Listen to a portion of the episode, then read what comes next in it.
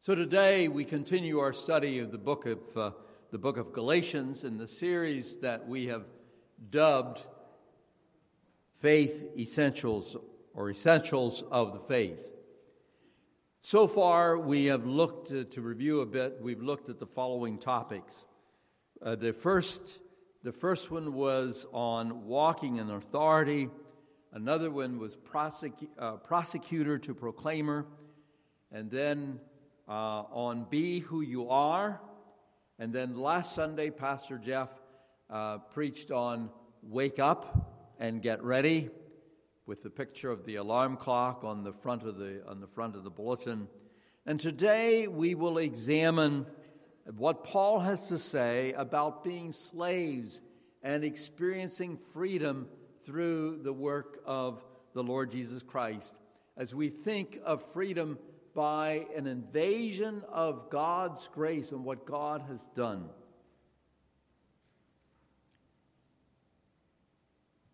Large whales are beautiful creatures of the sea, and they're very smart. And sometimes whales are kept in captivity. And as N.T. Wright points out, some years ago on the West Coast, animal rights activists managed to set a whale free from a, an aquarium where the whale was held, held captive, and they managed to set that whale free so they would experience the freedom of the ocean.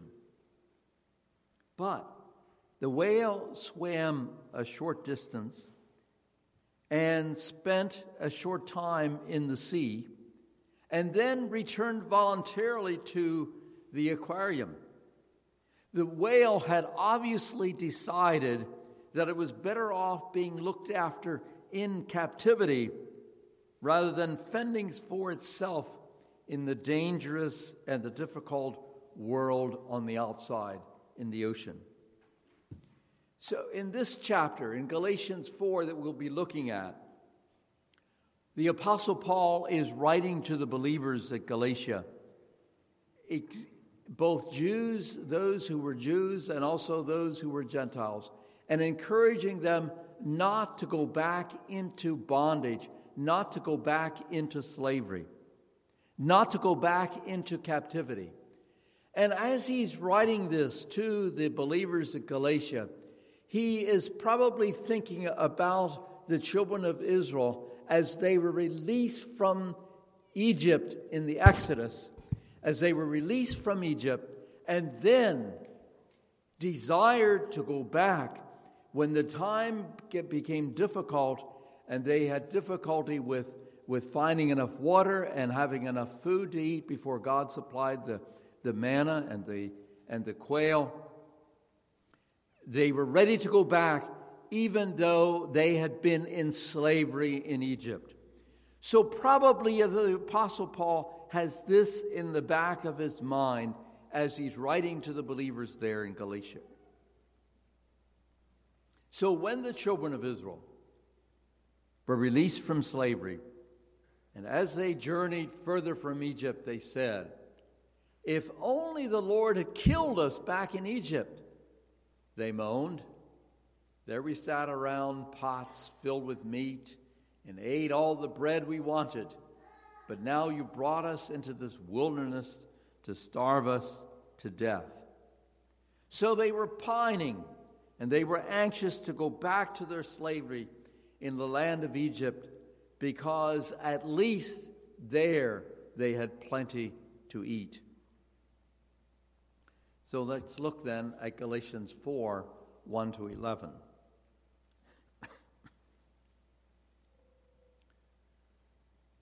What I am saying is that as long as an heir is under age, he is no different from a slave, although he owns the whole estate.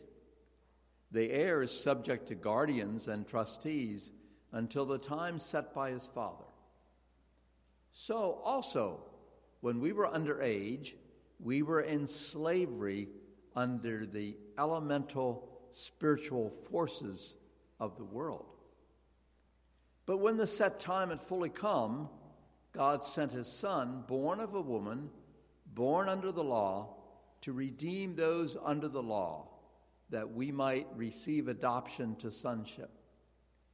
Because you are his sons, God sent the Spirit of his Son into our, thought, into our hearts, the Spirit who calls out, Abba, Father. So you are no longer a slave, but God's child. And since you are his child, God has made you also an heir. Formerly, when you did not know God, you were slaves to those who were, who were by nature are not God's. But now you know God, or rather are known by God. How is it that you are turning back to those weak and miserable forces? Do you wish to be enslaved by them all over again? You are observing special days and months and seasons and years. I fear for you that somehow I have wasted my efforts on you. So, Paul ends the previous chapter in chapter 3 with the explanation that Abraham's offspring, the Jews, were indeed heirs of God's promise. But he was quick to say that even though they were heirs, that as a child, when the child is, is a child, until the child reaches the age of accountability or a, until the child reaches the age that the father determines, the child does not have access to the promise. The child does not have access to the heritage. So the congregations are realizing that the Gentiles, believers, are part of God's story and are also considered the seed of Abraham. The apostle points out that both groups have been in slavery. And here we get to the, the first, in, if you want to take notes, under the message uh, section, the message notes in the bulletin. This is the, the first answer. You can also jot other notes down. But the Jews were in slavery under the law, and the Gentiles had been in slavery to the elemental spirits. And a bit later in my sermon, I'll, I'll push that out a bit on what Paul probably means by the word element, the words elemental spirits. And now the Galatians want and desire. They were open and, and encouraging themselves and others to return to the, their slavery, the slavery under the law. One hears the heart cry of the apostle in the last verse of this section that I've, that I've read. When the apostle mournfully moans in verse 11, I fear for you. Perhaps all my hard work with you was for nothing. And then Paul explains in verses 4 and 5 But when the right time came, God sent his son, born of a woman, subject to the law. God sent him to buy freedom for us who were slaves to the law so that he could adopt, us as his very own children. So, Paul is saying that Jesus came subject to the law, he came under the law. He had that experience so that Jesus was able to remove the chains of the law, was able to remove the bondage from the law, and would able to adopt them as his own children as his own daughters and sons, so that he would free those who were in slavery and adopt them as his children. In looking at this passage, Jacob Elias, who had been teaching at Anabaptist Mennonite Biblical Seminary, uh, has a very helpful chart that I think is, is very um, uh, delightful as to, and we'll put this chart on the on the PowerPoint now, and the, uh, as far as how what happened before Christ and after Christ. So verses one and two, the minors remain under guardians and trustees until the date set by the Father. That was before Christ, and then after Christ, in verse five, that we might receive adoption as children and then in verse 3, While we were minors, we were enslaved to the elemental spirits of the world. And before Christ, formerly, when you did not know God, you were enslaved by beings that by nature are not gods. But then after Christ, now, however, you've come to know God, or rather to be known by God, how can you turn back to those elemental spirits? How can you want to be enslaved by them again?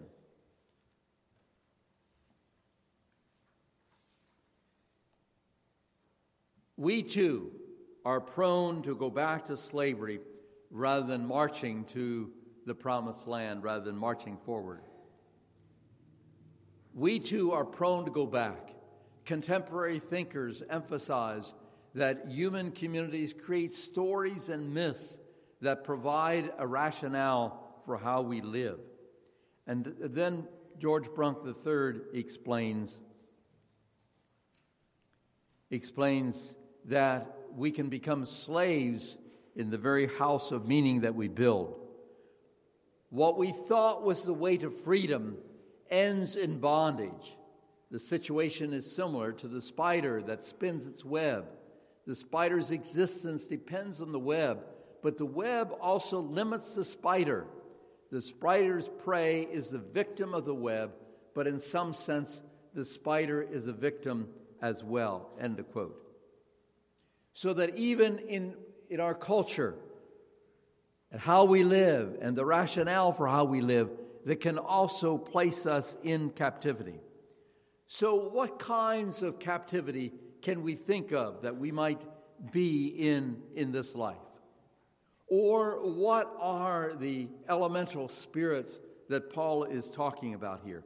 What does he mean by that? Well, the ancients thought that the earth was composed of four primary, primary forces, of four elements. And those four elements are fire, water, earth, and air. But Paul here shares the dominant assumption of his time that a close relationship exists between the material world of human culture and the spiritual realm of invisible powers which can influence persons through those material forms. End of quote. So, what are some of the elemental forces? What are some of the kind of captivity that we might be controlled by? And some we've already sung about in that uh, Pastor Chelsea and Philip and Kayla led us in the songs and worship this morning. And one of those elemental spirits is, I would suggest, is the spirit of fear, where we can become petrified. We can become so scared that we are unwilling to step out and to realize and to do what God is calling us to do. This spirit then controls our thoughts and our actions, and we are so fearful as we face the future. Timothy says, or Paul says to Timothy, his young disciple, in 2 Timothy 1 7, For God has not given us a spirit of fear and timidity, but instead, God gives us a spirit of power and love and self discipline. So we can experience the fear of the future. We can experience fear and trepidation because of the change in leadership in, of our nation in Washington, D.C. And we, we can experience fear as to what might happen and the anxiety surrounding that. But God, as Paul says to Timothy, God has not given us the spirit of fear, but instead, God gives to us power and boldness by the Spirit of God. So I believe that God, through the Apostle Paul's writing, is asking us not to be controlled by the elemental spirit of fear. Or we might be controlled by the elemental spirit of anger. Jesus said on the Sermon on the Mount when he said, But I say, if you are even angry with someone, you are subject to judgment. It is the Lord Jesus Christ who frees us from these chains of captivity, who frees us from these elemental spirits, including the spirit of anger. I know a person who was in bondage to anger, and when that individual received Christ as Savior and Lord, that person was unshackled. Those chains of anger were loose, so the person was not controlled by that anger. And that person has walked with the Lord for many, many years, and the anger is, has been released. The, that person has experienced the freedom of being delivered from the elemental spirit of anger.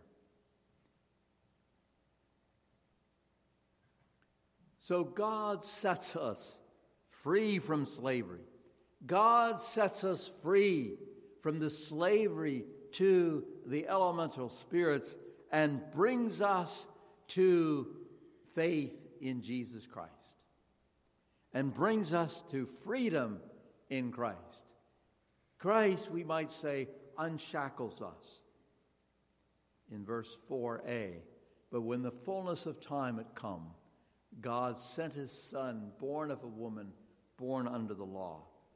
And the fullness of time refers not to the coming of age of the child, but refers to when God decides the fullness of time.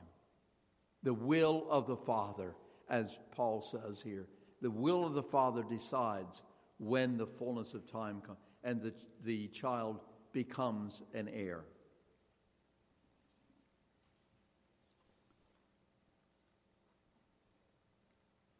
This is also further illuminated in Paul's writing to the Philippians in Philippians 2 6 to 8, gives the same emphasis, where Paul says, Who, though he was in the form of God, referring to Christ, did not regard equality with God as something to be exploited, but emptied himself, taking the form of a slave, being born in human likeness, and being found in human form. He humbled himself and became obedient to the point of death, even death on a cross. Again, looking at what George R. Brunk III says, quote, that Christ is born as a Jew and therefore subject to the way of life as determined by the law is of obvious significance to the context. Christ came under the curse of the law to redeem those under the law. For Christ to fulfill the redemption story from Abraham through the time of the law, he needed to be part of that story. End of quote. But there's another person. There's another person in the Trinity involved in our coming to Christ and being set free. All of those who have been released from sin, all those who've been released from bondage, have received the Spirit of God into their hearts. And in Paul's mind, that happens at the same time. Galatians 4 6, and because you are children, God has sent the Spirit of His Son into our hearts, crying, Abba, Father. So, in the same way that God sent the Spirit or sent Christ into the world, in the same way that God did that, in fact, the same Greek word is used God sends the Spirit into, into our hearts. The same Greek word is used for sent in both places. So, becoming a child of God and receiving the Spirit, in Paul's understanding, are inseparable. Again, Brunk says, they are inseparable, inseparable dimensions of becoming a believer. For Paul, the Spirit is so closely tied to Christ that one cannot have one without the other. Paul says to the Corinthians, Therefore, I understand that No one speaking by the Spirit of God ever says, Let Jesus be cursed. And no one can say, Jesus is Lord, except by the Holy Spirit.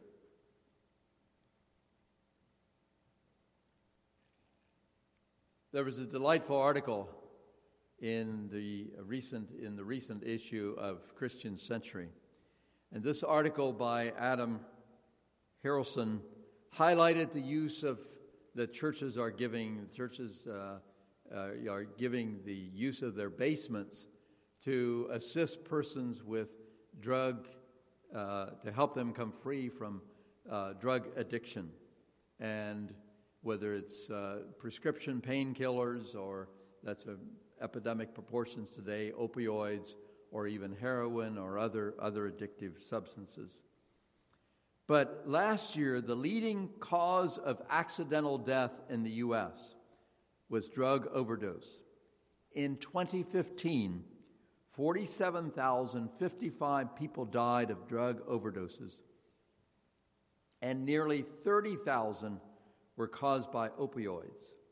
In Massachusetts, four and a half times more people die by drug overdose than by car accident.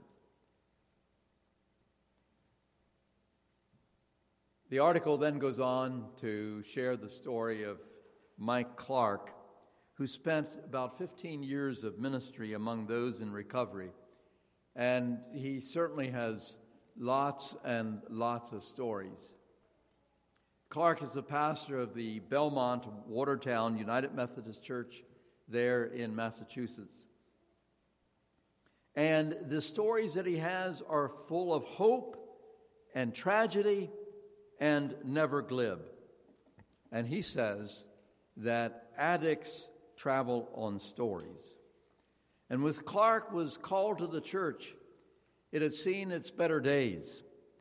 The previous conflicts in the congregation had left the church fractured, and only a faithful remnant were left.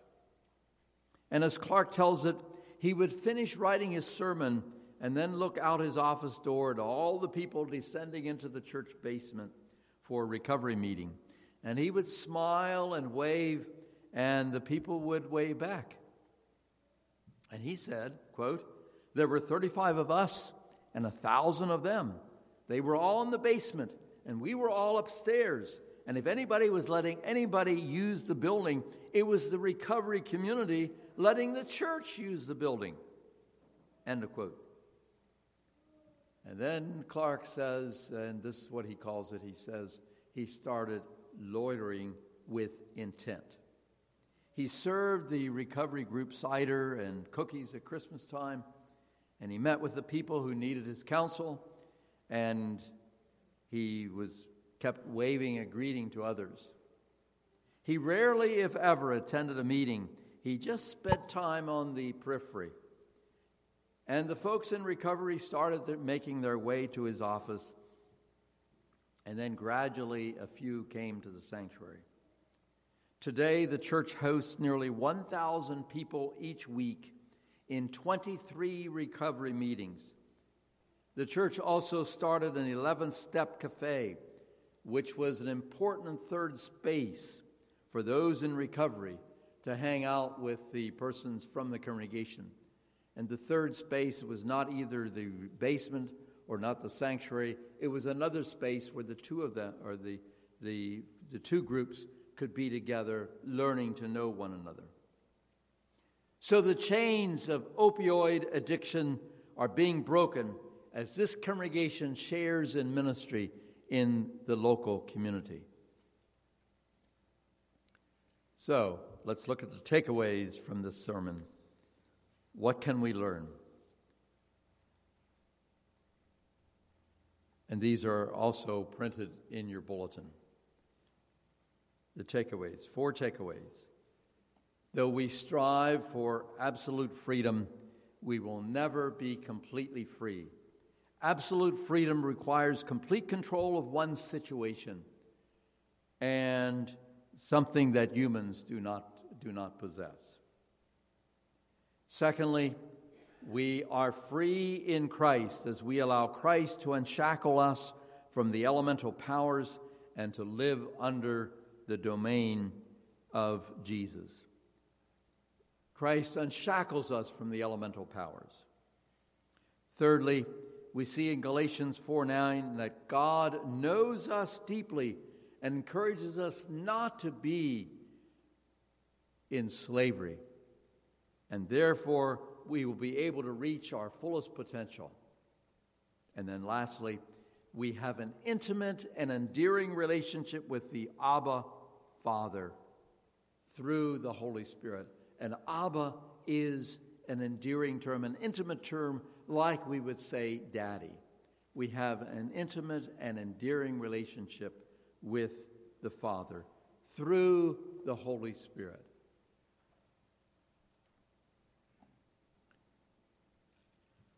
So let us not be like the whale in my introduction, which was released into freedom but then went back into captivity.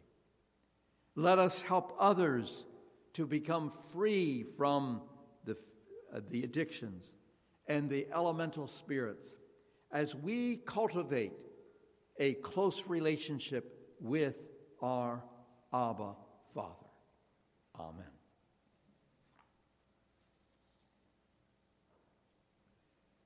We'll share in the closing song as soon as uh, Pastor Chelsea, the group